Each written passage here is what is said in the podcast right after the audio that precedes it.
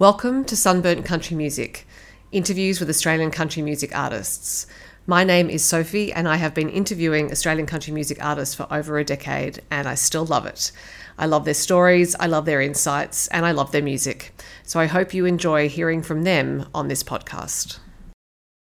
Jo Caseley cut her teeth busking on the streets of Sydney's King's Cross, although she now lives in the Southern Highlands. And since then, she has released two albums. Dusty Dirt Track, and Albany. Her latest single is the lovely Houseless, Never Homeless. And hopefully there's more music on the way. Um, I might ask her. Hi, Jo. Hi, how are you, Sophie? I'm very well, thank you. I'm actually going to take you back to the streets of King's Cross when you were busking and ask you what sort of music you played when you were busking.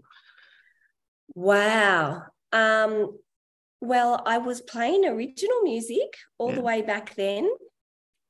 Um, so basically, yeah, I I finished school. Um, I I was I was from Narooma on the south coast. Mm-hmm.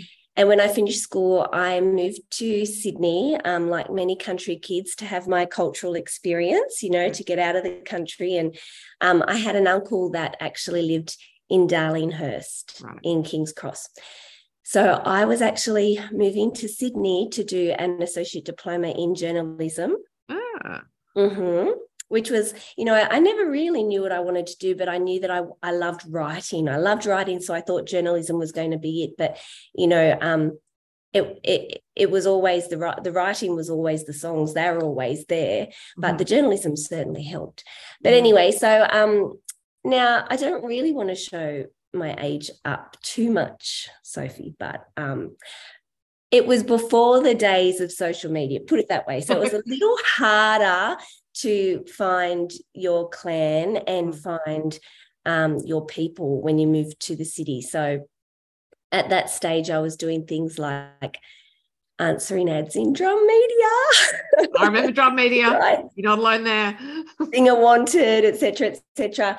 Um, but you know, I did love country music and I was I was just not finding my people. I was finding circles that I didn't actually really want to be in. Um, you know, there were a lot of drugs um, in the cross at that time, and I was a country girl, and that frightened me, and I really wasn't ever into that.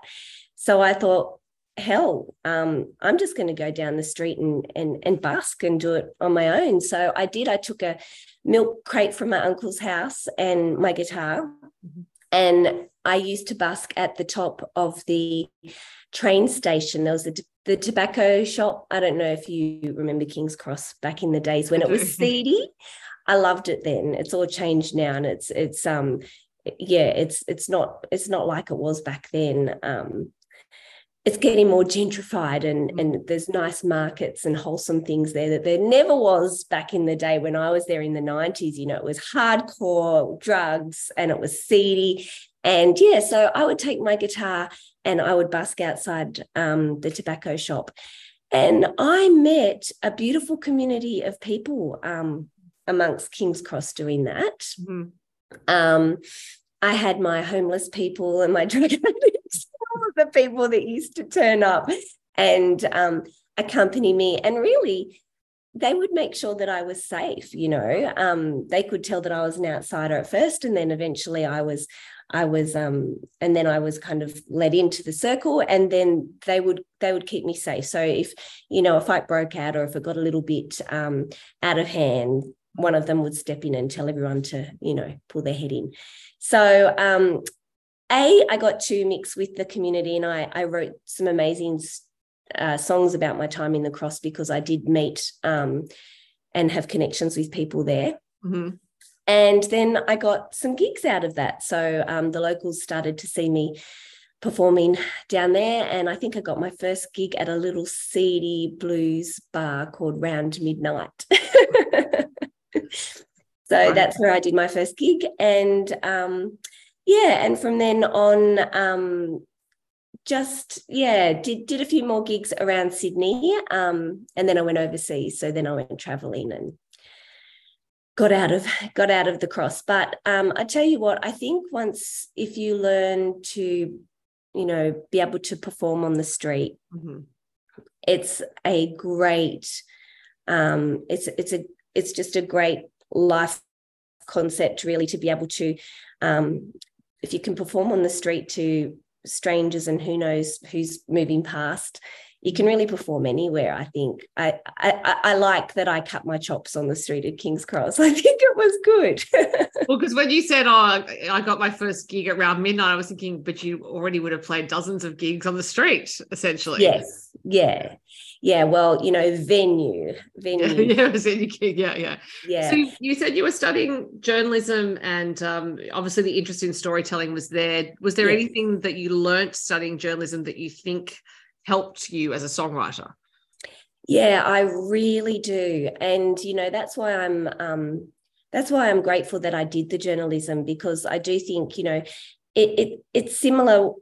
A song you've only got three and a half minutes to tell to tell a song and to be able to connect and to be able to conjure emotions so you really have to condense um, and condense everything into a short period of time and i think you know my journalism and being trained of how to be able to get as much into your who, what, when, where, how. Um, yeah, I think that really did help. Um, so I'm grateful. And I can certainly hear it in your songs that um, that structure you have with with with your songwriting and and also the detail that you put into a song like Albany, the title track of your last album, uh, which is a real heartbreak. Like there's a whole world in that entire song. And so now, so as soon as you said journalism, I was like, ah, okay, yeah. So she knows about finding the details, telling the story, pacing the story, structuring the story, and that's so that made sense from what I'd heard in your music. So um, even though I asked you if it was helpful, it may not have been. It might have been actually that you went against those journalistic instincts, but it sounded like yes, it was. No, I really do think, and and that's why I'm not, um, you know, uh, I've my kids are getting to the stage now. Like my, I've got a son in year ten, and we're trying to decide whether he's going to finish school or, or you know, study and what he's going to do. And I think, you know, what 17 year old knows what they're going to do with their life? Really, you know, it's a lot of pressure to put on someone young to know what you're going to do for the rest of your life when you're mm. 17. Um, and not many people really have the uh, the foresight to know when they're that young what they want to do. But I'm just grateful that my journalism was, you know, was was was so helpful for me for my songwriting. And i i did. I was able to use so much that i learned um you know through doing my course and incorporated into my songwriting. So whilst um whilst my parents probably wish that i had pursued journalism and been able to do the career that we invested my um my college into um I was blessed to get so much more out of it. And I think it really did help me so much with my songwriting. And my songwriting is a passion that I've had, you know, for a, a very good, you know, for the most part of my life. For the most part of my life, um, things have come and gone, but songwriting has always been there. So and it sounds like you write songs constantly because there was a reference in something I read about you to hundreds of songs, um, possibly in a journal or, or, handwritten mm. songs. I don't know, but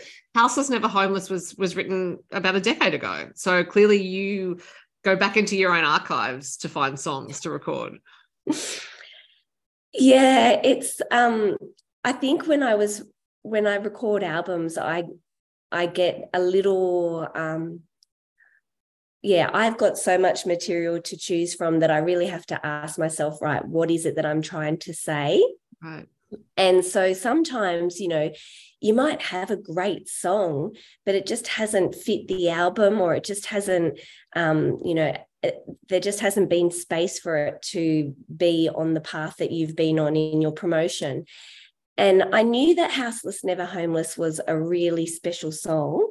And yes, I wrote it 10 years ago, but I also wrote another song with Bill Chambers 10 years ago called The Baby's Cry. And that did make it onto the album. So, you know, both of them didn't make it, but um, but The baby's Cry did. And then, yeah, 10 years later, when I was um, getting ready to put this album out, I I just stumbled a, a, across that song and went, why didn't I ever record that one? Yeah, that, that's good to go on the album. So we pulled it out and um, was actually playing it to Bill at um, at the studio at the Rabbit Hole Recording Studio at Kasey's. Um, And uh, he sort of said to me, huh, this is a really good song, you know. This is re- I really like this song. He said, so many songs people put, you know, just way too many chords in and there's too many changes and it doesn't make sense. Hmm. this one just makes sense to me. I like this song. And then I laughed. I said, Well, you should. You wrote it with me 10 years ago. and he went, Oh, oh that makes sense. I'm glad I approve of myself. Yes. I'm glad I approve of myself. Yeah. well, now the baby's cry um, is a song with an American connection in it in the story, and uh, and this song "Houseless Never Homeless" has an American connection because your American grandmother had a journal or a diary or mm. whatever it was. Mm. Um, I've forgotten the exact form, but you found this story in that. So how yes. did you how did you actually come across that source material? Well, yeah, so it was my it's my grandmother's memoir. Oh, and I'm so oh, right. I'm yeah. so grateful that my both my grandmother and my grandfather on my American side both wrote their memoirs oh. and had them printed out just one for each one for each of the children and the grandchildren so we all got a copy mm-hmm. and i'm so grateful because you know i i turned to them um, often. And you know when when i when i long to feel close to my grandparents who've passed away and i, I love reading about their lives and i love reading about um, you know their views on things and their values. And then you know it makes me feel close to them and it makes me think oh that's okay. That's why i am how i am because you know this is this is my heritage and this is where i'm from. Mm-hmm. um but yeah so houseless never homeless was from my my grandmother's memoir and it was about the period post um, post when she my grandmother and her family so there was there was four children so it was a family of six right. and they were living out of their model t ford because they were leaving Washington, mm. heading for California in search for a better life. Because you know, um, you know, there was no there was no work. Um, times were really really tough, and yeah, so living out of the out of the Model T Ford camping, doing a lot of camping in the forest.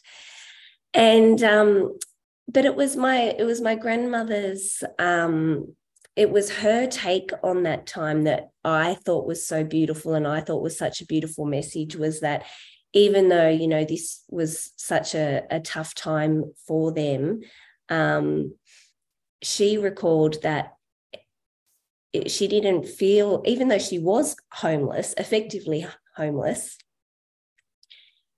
She was with her family, and anywhere she was with her family, mm-hmm. with love, was mm-hmm. her home. So, houseless, yes, but never homeless. And I just loved that. I loved that so much that I thought, I'm going to write a song about that. So I'd um I'd I'd written the I think the first verse and the chorus, and then I had caught up with Bill, mm-hmm. and Bill always says, you know, have you have you written any songs lately? Yes, of course. I'm in the middle of one now. So we sat down and we finished that together. And he was the perfect person to finish that with because, you know, he has such an appreciation of the old times and American um, heritage and all of that. So he was he was a fabulous person to to to finish the song with. And I'm very grateful. It wouldn't be what it is if it wasn't for him. Hmm. And then you took it to his daughter um, at her recording studio. Although I wasn't sure if Kasey had actually been the producer of the song or if it was someone else working at Rabbit Hole. Right. No, I had actually contacted Kasey and asked her if she would like to um, produce my album. And she said, actually, no. oh, shame. She said, I have so many hats to wear, and producing isn't really one of them. She said, right. but I'd love you to come and do it at the Rabbit Hole. She said, Brandon is the producer. Right. She said, I am the um, I am the um, caterer. Okay. And I said, Really? And she said, Yep, I will cater for you. And um, we'll she knows that I'm plant based, so she um she did she catered beautifully, and the food was amazing. But yeah, um, producing wasn't one of the hats that she she likes to wear at at the moment. So. Um, I had also been working with my my producer that I had done my previous album with, Albany, mm-hmm. Sid Green. Mm-hmm. Um, he had started drumming for Kasey. Right. So he had joined her band. Since the last album I made. So when I went to make this album, I said, Sid, why don't we do it at the rabbit hole? And, you know, well, well, he said, Yeah, of course, I'd love to. That would be fabulous. And I said, Well, I'll need a band. Like, I, I don't know who I would use for my band. And he said, Well, let's see. We'll, we'll see if we can pull some strings. Maybe we could use Kasey's band. I mean, they're just going to be close by, probably. So let's see. Let me think about that. I think that'd be great. Yep, I could. Yeah. I could live with that. So, um, so before I knew it, I was in the studio at Kasey's. Um, she was catering, and we had uh, Jeff McCormack on bass, Bill's playing um, uh, guitar and Sid's drumming, and um, Brendan Dodd as well, um, co-producing with Sid and also on on guitar. So it was fabulous, and we recorded live, Sophie. So that was a little bit um, was a little bit nerve wracking too, because you know most people um, you do overdubbing now with mm. studios. So you sort of start with a, a, guide track and then lay the drums down, bass, mm-hmm. uh, guitars over the top, and finally at the end you get you get your vocal. Well, they don't like to do that at the Rabbit Hole. They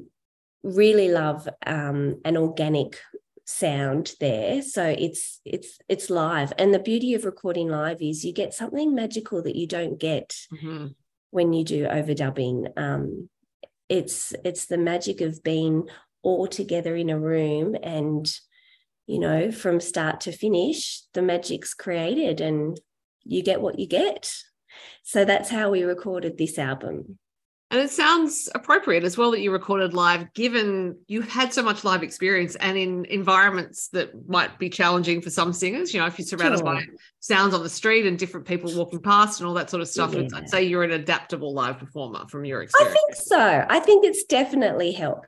Yeah. I um I love performing and I think that the stage is my sanctuary. Yeah, yeah. Like I know some people think that when they get on stage, they get nervous or that sort of thing. Well, for me, when I'm on that stage, it's like nothing else can touch me. No one can bother me. No one, no kids can say, Mom, what's for dinner? No one can say, Can you get me this? Can you get me that? It's like time out my time and i just love it i love um, performing and i love connecting to my audience mm. it's a very very um, sacred and special thing for me yeah um, and I'm sure it is for the audience as well. Um, so you mentioned albums, so obviously more songs are to be released on the path to album release. Yes. These days, I know that that you know the single releases are getting stretched out because of streaming services. Do you have a release date in mind for the whole album? We do, yes. So um, let's see, next Friday, the 9th, the 9th of June, I've got um, a digital release coming out. Mm-hmm. Um, and then I've got another single that will come out in July. Mm-hmm. And then the last single will come out with the album in October. So the album will come out in October. Yeah. And it must be a lovely feeling to have it done, but also maybe I don't know because of the, the way time's stretching out with between single releases, you might get impatient to have it out in the world. oh, Sophie, it's so different. It's completely different. I'm really enjoying this process. Mm. I mean, you know, the last two albums that I did were, um, yeah, pre sort of this um, single release uh, that that everybody's pushing now. So it was the album was out, and and that was it.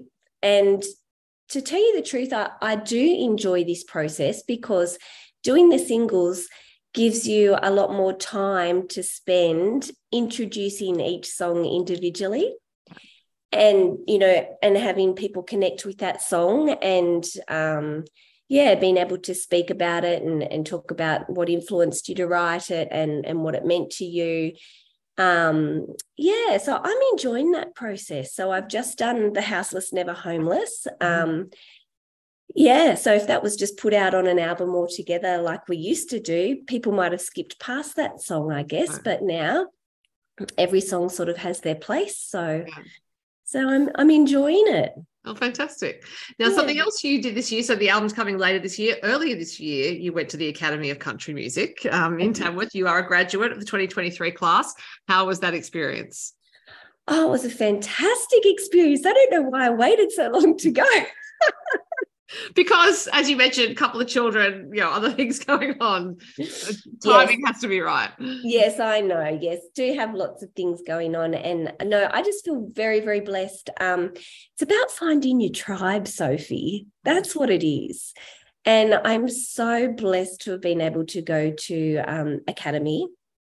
Um yeah roger corbett and um, Linny Bowtell, they just do an amazing job.